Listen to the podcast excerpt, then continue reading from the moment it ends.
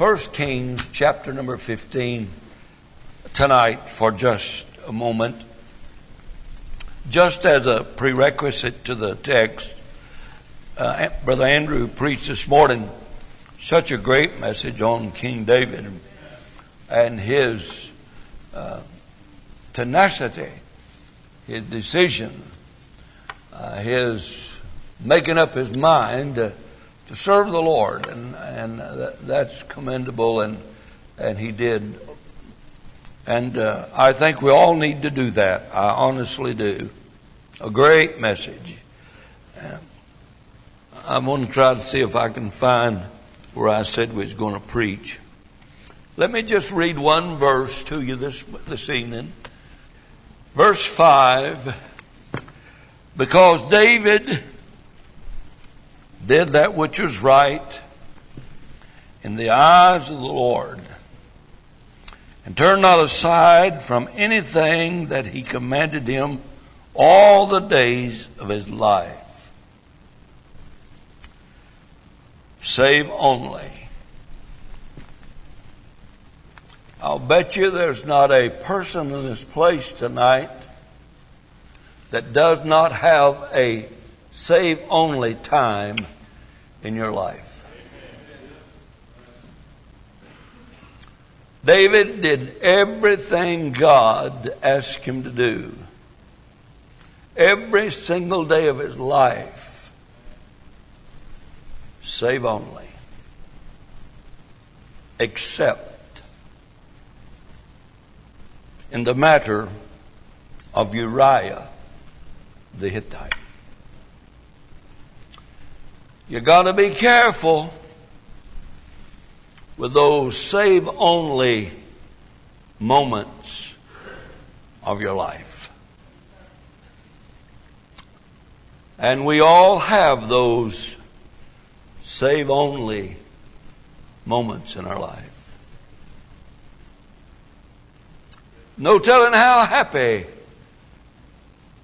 they would be, save only that one time. No telling where I'd be today in the financial world save only that one time. I'd like to talk to you tonight about David's same only and how he handled it with the Lord. Because all of us here tonight has those save only moments, time, days in our life. In the two, 2012 presidential election, there were several presidential debates, debates between the two candidates, Barack Obama and Mitt Romney. I almost feel unclean to mention I better go on. But the thing that was refreshing is not one time in all the debates between those two candidates for president, not one time were they accused of infidelity. Not one. That's a difference, isn't it? Not saying they were not guilty of it, I'm just saying not one time were they accused, or did they accuse each other of infidelity? Now, that couldn't be said about the campaign with Bill Clinton.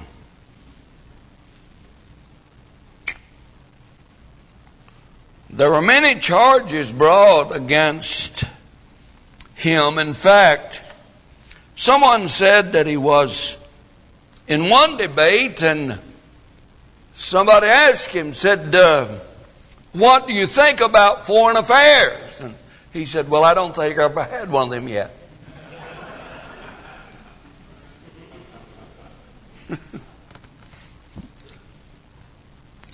you know, uh, Because examples like that, uh, uh, women think that all men are like tomcats, always on the prowl.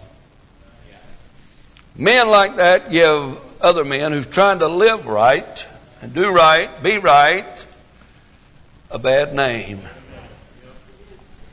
On one television program several years ago, it was during the time that we're interviewing uh, Oliver North. And one of the women on the show, who was a Clinton supporter, dismissed Clinton behavior by saying, Well, all men are like Bill Clinton. Oliver North said, Now, I've served my country at home and abroad for many years, and I've never, never cheated on my wife. That's refreshing in a day in which we live, that's refreshing. That's it's encouragement to our teenagers. It's important to all of us. And if the same thing was said of women, they would be offended likewise.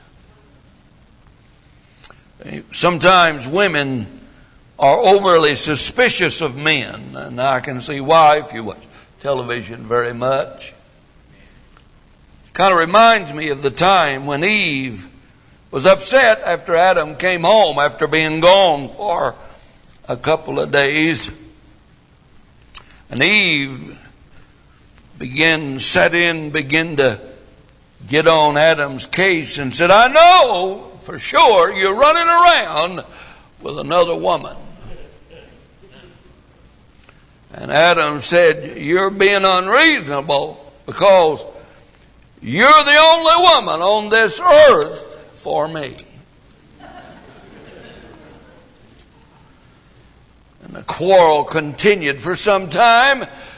And after a while, oh, Adam, like many of us, just went to sleep. And Eve still just a join, you know. And after a while, Adam woke up and somebody poking him in the side and and he woke up and said, What are you doing? Eve said, I'm counting the ribs.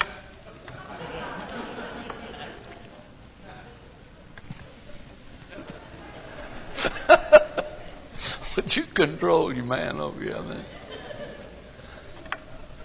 Tonight, maybe we need to count some ribs. What a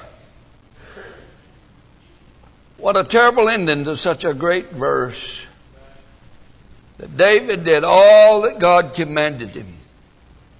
All the days of his life. Save in one matter. Tonight,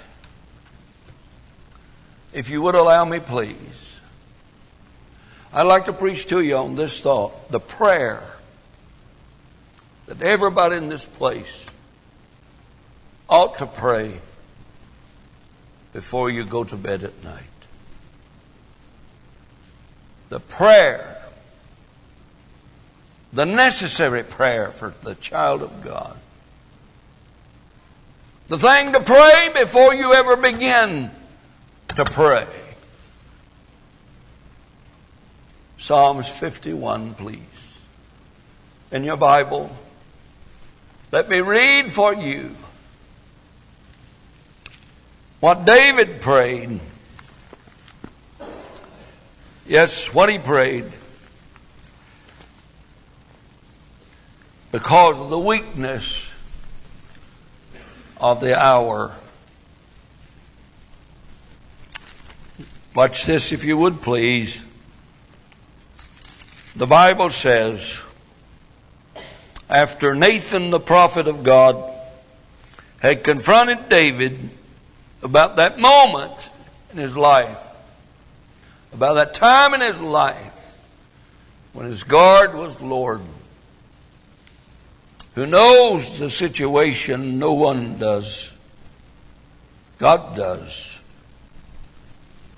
But Nathan looked at David, God's man was on an errand and went to David explicitly to tell David, David, you're in trouble.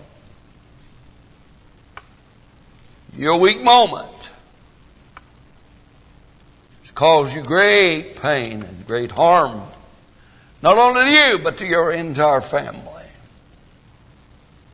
And when Nathan looked at David and said, David, thou art the man, you can read the episode in, in the book of Samuel, 2 Samuel 12, 11 and 12.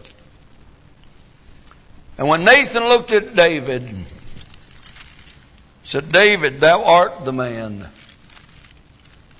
David was driven to his knees in prayer. And Psalms 51, verse 1, the prayer that we all need to pray. Not that we've committed infidelity. But John says, if we say we have no sin, the truth is not in us. We are liar.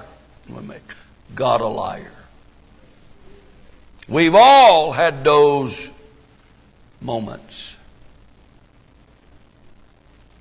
We can hide them well. Many think we're getting away with it. It will have catastrophic results in your life and in the life of your family. David, under deep remorse, deep conviction, said in verse 1 Have mercy upon me, O God. It's not a lifestyle, no, David. A weak moment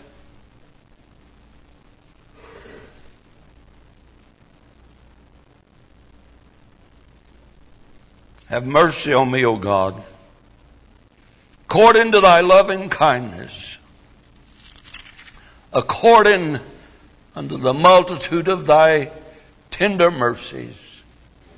Blot out my transgressions.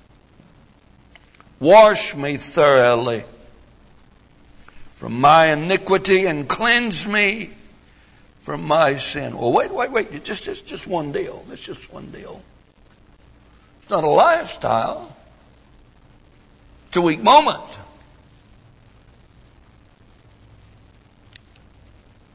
For I acknowledge, he says, my transgressions. Now, this is a prayer he's praying. I acknowledge my transgressions, my sin ever before me. Against thee and thee only have I sinned and done this evil in thy sight. See, regardless of what sin it might be, it's evil in God's sight. And sin is not against your neighbor, it's against God. The attitude may be toward your mate, but the sin is against God. Against thee and thee only have I sinned and done this evil thing, that thou mightest be justified when thou speakest, be clear when thou judgest. You say, Preacher, when I pray, I just don't have any words. Here's some good ones. they'll fit every one of us here tonight. Not we've done explicitly the same thing, we've all sinned and come short of the glory of God. Behold, I was shapen in iniquity and sin did my mother conceive me. Behold, thou desirest truth in the inward parts. Remember, that's what our pastor said this morning. And in the hidden part thou shalt make me to know wisdom. Purge me, he said, with hyssop and I shall be clean. Wash me, and I shall be whiter than snow. You can't sin if you're a child of God without feeling dirty. If you can sin and enjoy it without feeling dirty, you need to be saved. Amen. Wash me, he said. Oh God, I'm dirty, he said. Cleanse me. I'm filthy. Sin has robbed me of my joy. Purge me with soap. I shall be clean. Wash me, and I shall be whiter than snow. Make me to hear joy and gladness, that the bones which thou hast broken may rejoice. Hide thy face from my sins. Blot out all my iniquities. Create in me a clean heart, O God, and a right spirit within me. Cast me not away from thy presence. Take not thy Holy Spirit from me. Restore unto me. Something's gone.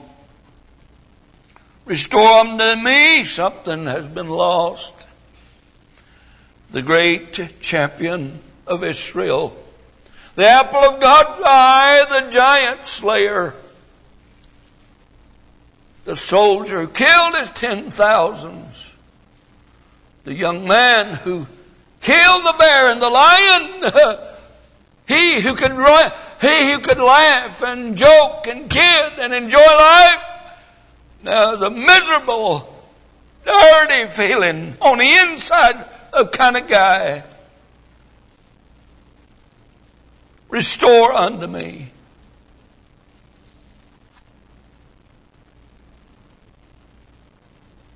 Restore, please, Lord. Need to. I'll stay all night, David said, praying if you just restore unto me. Now, our church has lost something. Not our salvation, no, no.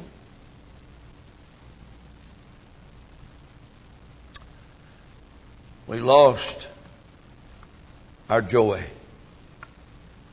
Restore unto me the joy of thy salvation. You say, Preacher, our church has not changed. Oh, yes, it has changed. Our church is quiet now like a Methodist church. We're sinking fast and won't be long till we be the first Presbyterian of the dead church in town. We're embarrassed to say to the preacher, Amen. Preacher, pass that around again. Restore unto me the joy of thy salvation. Is that what he said? And uphold me with thy free spirit. Then, then will I teach transgressors thy ways, and sinners shall be converted unto thee. Let me say in going, David has a threefold prayer that I think we all need to develop and incorporate in our praying each day. And even tonight, before we go home, I think it would be uh, advantageous if each of us, young and old alike, would incorporate in our praying. It is necessary to get God to hear and to answer our prayer. First of all, David prayer was a prayer of confession. Would you tell me why it's always somebody else's problem and not yours?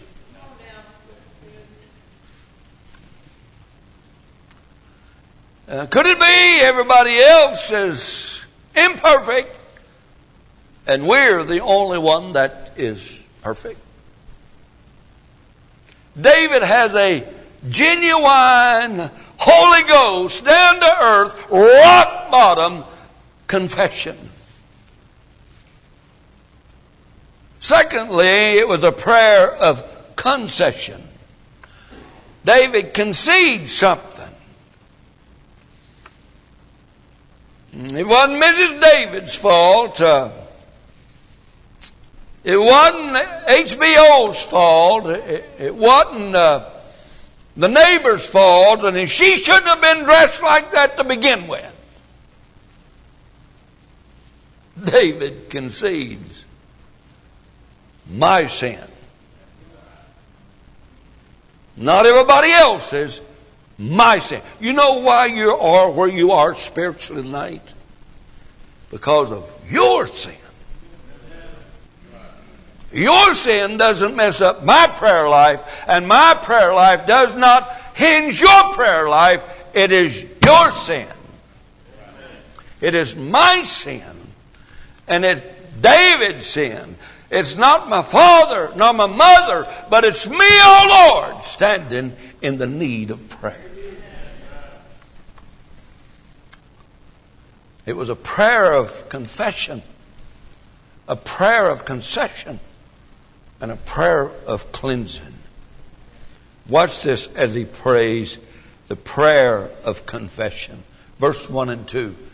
Uh, it's 712, and we're still perfectly joined together. Verse 1 and 2. Have mercy upon Mrs. David. David is confessing now, it's me. Have mercy upon me.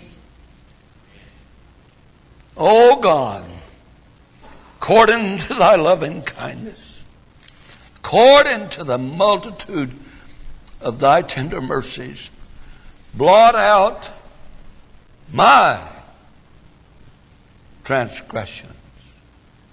Wash me thoroughly from mine iniquity and cleanse me from my sin. Anybody listening tonight? How many of us tonight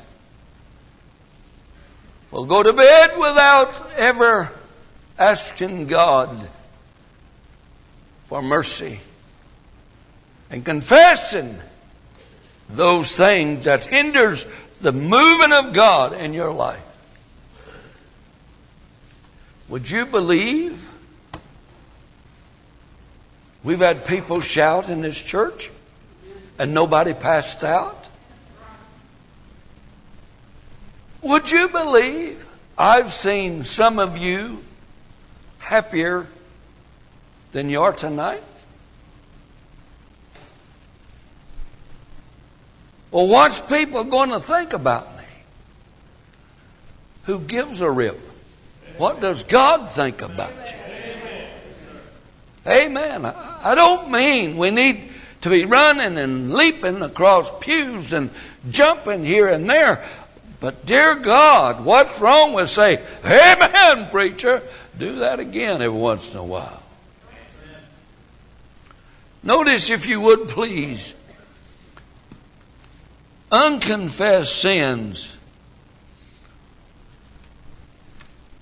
has great, great negative results in Christians' lives.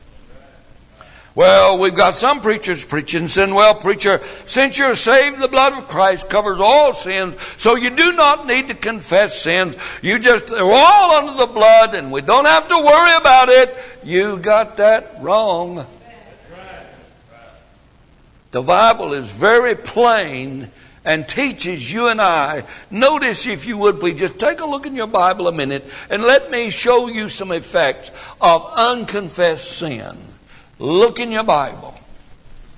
His prayer, verse down through there in chapter 51. Notice in verse number 10. The Bible says, unconfessed sins create in me a clean heart and renew a right spirit within me. You walking around, or I'm walking around with unconfessed sins, it will mess up and absolutely give me a bad spirit as I walk this earth's surface.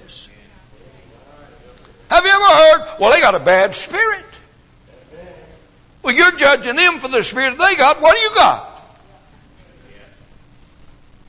Unconfessed sins will give us a bad spirit. Notice verse 11. The Bible said in verse number 11, Cast me not away from thy presence, and take not thy Holy Spirit from me. Unconfessed sins will separate spiritually between you and your God. And when you pray, the sky will be hard as concrete. And when you pray, God's ear will not hear. And when you pray, unless you confess your sins, I'm fine. I'm not dying. I'm just having a good time. Three, verse 12, unconfessed sins will rob you of the joy of God's salvation. Now, look here, let me show you something. Look here. That's a smile. It really ain't as bad as you, you're acting like it is. Go ahead and smile. It'll be all right. You can smile in church and God won't get mad at you. I think. Amen. If that's joy, it clamored. You know what happens when we don't confess our sins? We develop a bad spirit. We're actually separated between us and God. The Bible said, Your sins have separated between you and your God, and He will not hear you. What's this? Notice, if you would please, in verse number 14. or verse number 13. And it will teach me transgressors and, and, and uh, uh, thy ways, and sinners shall be converted unto thee. Notice, if you would please, our witness is gone. Our witness is gone. Our pastor's concerned about people being saved. Preaches the gospel every Sunday morning. Preaches it with power. And it's wonder why nobody's getting saved because you're bringing nobody. Save people or to bring lost people so that lost people can be saved. And you say, well, I, I, I, well, I just don't know how to do that. Your witness is gone. You know how to go to Walmart. Uh, uh you can send a text. You can send pictures via some kind of thing. Uh, you know all there is to know in the world. But here's what happens is we get all caught up in this stinking world and little bitty sins work into bigger sins and bigger sins work into a life full of sins. And then we have no joy, we have no witness, and we do not win people to Christ, and there's no rejoicing at all in the lives of God's people. Say, preacher, don't, don't be chewing us out. I'm not chewing you out. Look at verse, verse 14. When you don't confess sins and you let them stay in your life, you've got no song. Your song is gone.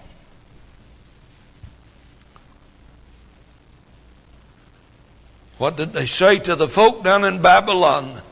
Sing us a song about Zion. Sing us some songs about Jesus Christ. Sing us some songs. And they said, How can we sing songs of Zion with our harps hanging on the willow trees? Oh, dear Christian, let us not hang our harps on willow trees and our song be silent because we've got the greatest song that has ever been sung. Amen. amen. I said, Amen. When Brother Sean said, Get your songbook and let's stand and sing, I have a problem with the first part, let alone the second standing. And I know nobody watches, but just in case you do, when we start to pray, my wife and I are not hugging one another because nobody's looking. She's keeping me from falling when I close my eyes.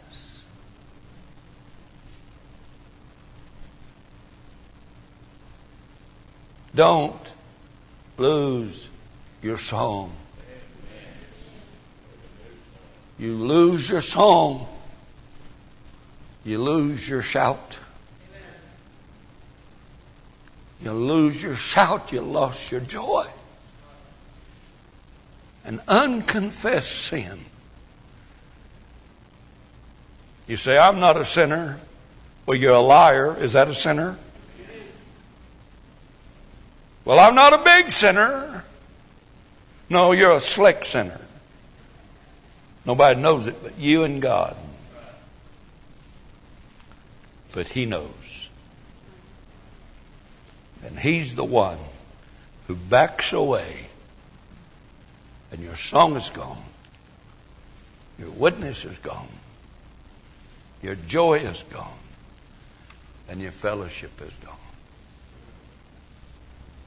That's why this prayer tonight is probably the most important thing you'll do this week is just get honest with God. Lord, it's me. It's my fault. I did it. I'm the one been hiding it. I know it. And I've been acting like you don't. But Lord, you were there when I did it. And you were there when I said it. It's me, O oh Lord, standing in the need of prayer. Just a flat out confession. Amen. And verse 15 unconfessed prayer will kill our praise. our praise, our song, our witness, our spirit, and most of all, our relationship and fellowship with God. It was a prayer of confession. It was a prayer of concession. Lord, I want to concede some things now. I want, I want to, I want to do something. Verse three to five. I'll close. I will not spend too much of your time. Verse three. Here's his concession. Here's David's conceded once and for all. For I acknowledge now, don't look at your husband and say, The preacher cleaned your clock tonight. Husband, don't look at your wife and say, Were you listening to what he said? David said, he didn't make excuse. Amen. He didn't make excuse for his save only moment. He said, Lord, I acknowledge my transgressions and my sin is ever before me. Against thee and thee only have I sinned? Do you think maybe in my mind's eye I can imagine a tear about this time falling down the cheek of David, the apple of God's eye? To king is praying. Prayer of confession, prayer of concession, saying, I'm sorry, I just can't blame Bathsheba. Said, I had her husband killed. I can't blame anybody. Against thee and thee only have I sinned, he said. Amen. David's come a place in his life. He's done playing. He's getting down to earth. And he's getting it all out in the open. It's me. I did it. I'm ashamed of it. I've hid it. I thought I was getting away with it until Nathan, the prophet of God, walked up and pointed his long bony finger in my face and said, David, thou art the man.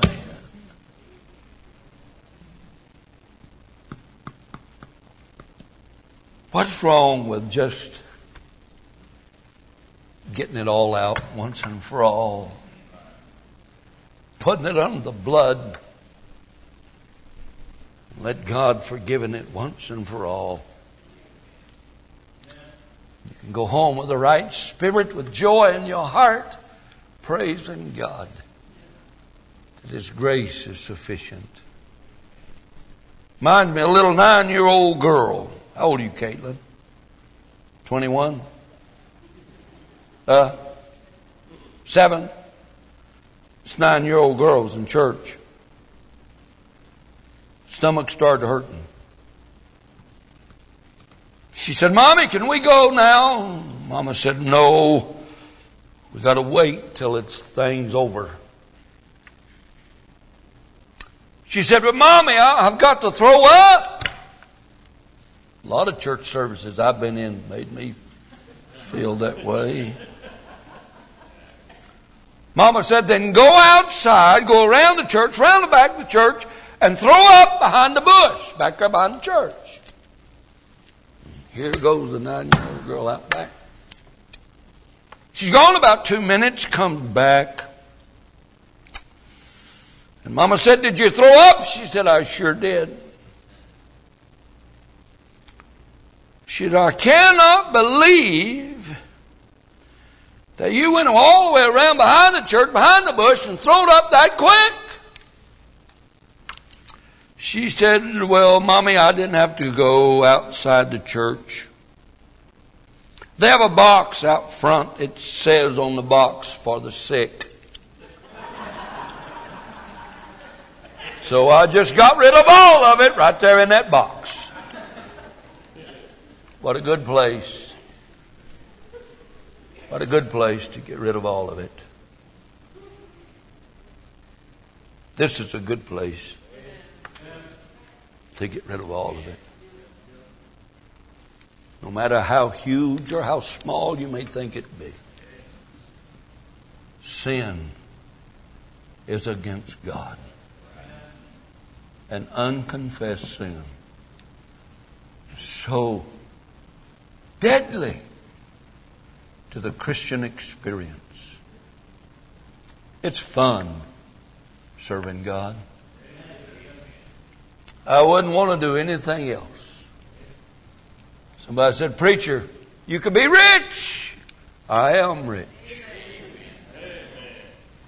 I am rich. How many men do you know my age can go to a graduation with Bailey Boo Boo on Saturday? Go to another one with my great when my grandson graduated from Bible college. I'm rich. Two preachers in my family, both of them blaming me for the results. I'm rich.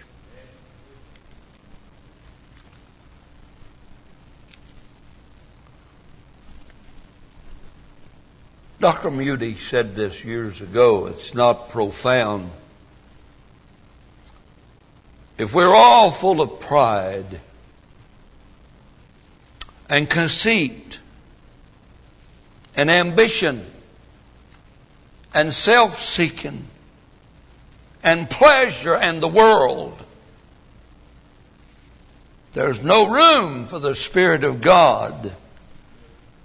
And I believe many, a man is praying to God to fill him when he's already full of everything else. How true that is. Amen. Yep. I'll close. A prayer of confession, a prayer of concession, a prayer of cleaning. Watch this and we close. Let's start with just verse 1.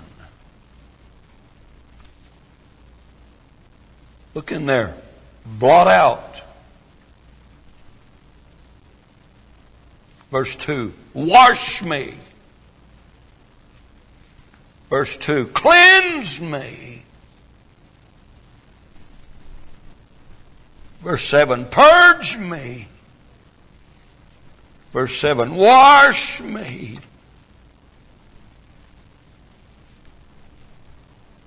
You think maybe David hung up on something? You see, I don't do a lot of hard work anymore. I just dress like it. And everybody feels sorry for me. I come down to church and I got dust all over me from not mowing, but I follow the lawnmower for about 10 minutes so it make look like I'm dirty and been doing something else.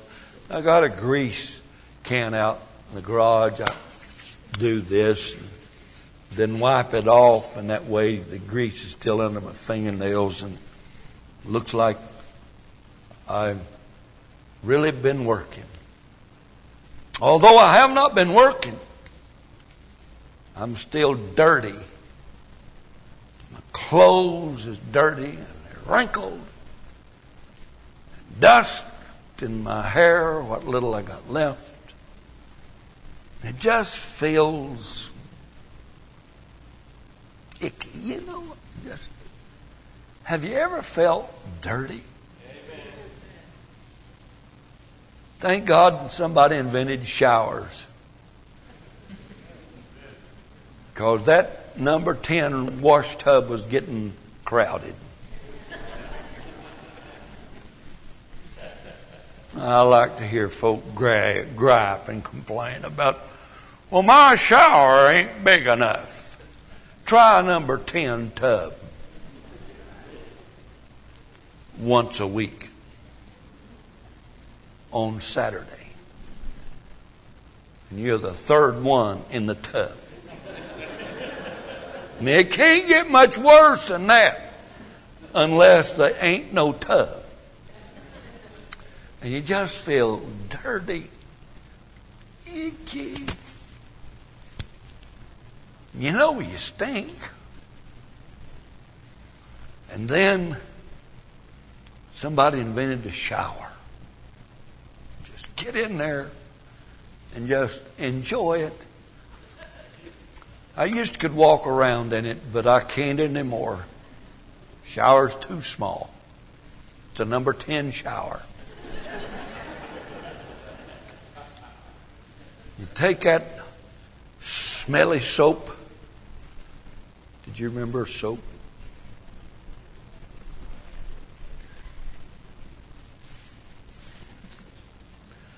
It's her fault.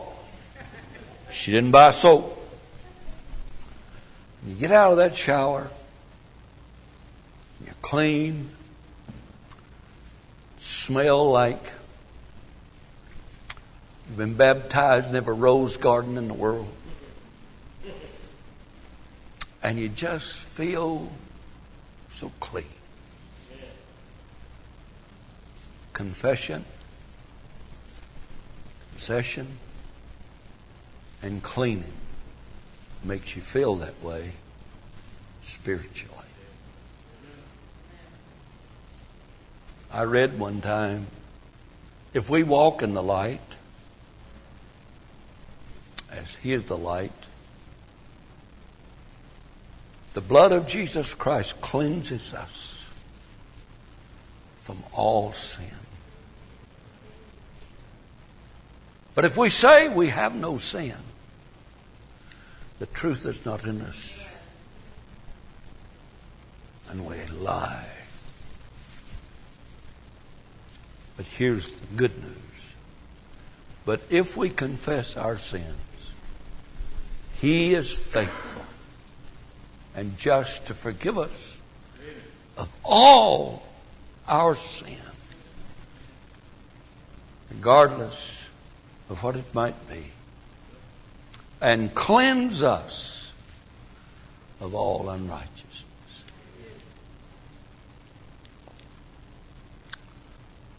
I think it's necessary before we go to bed tonight that we pray this prayer.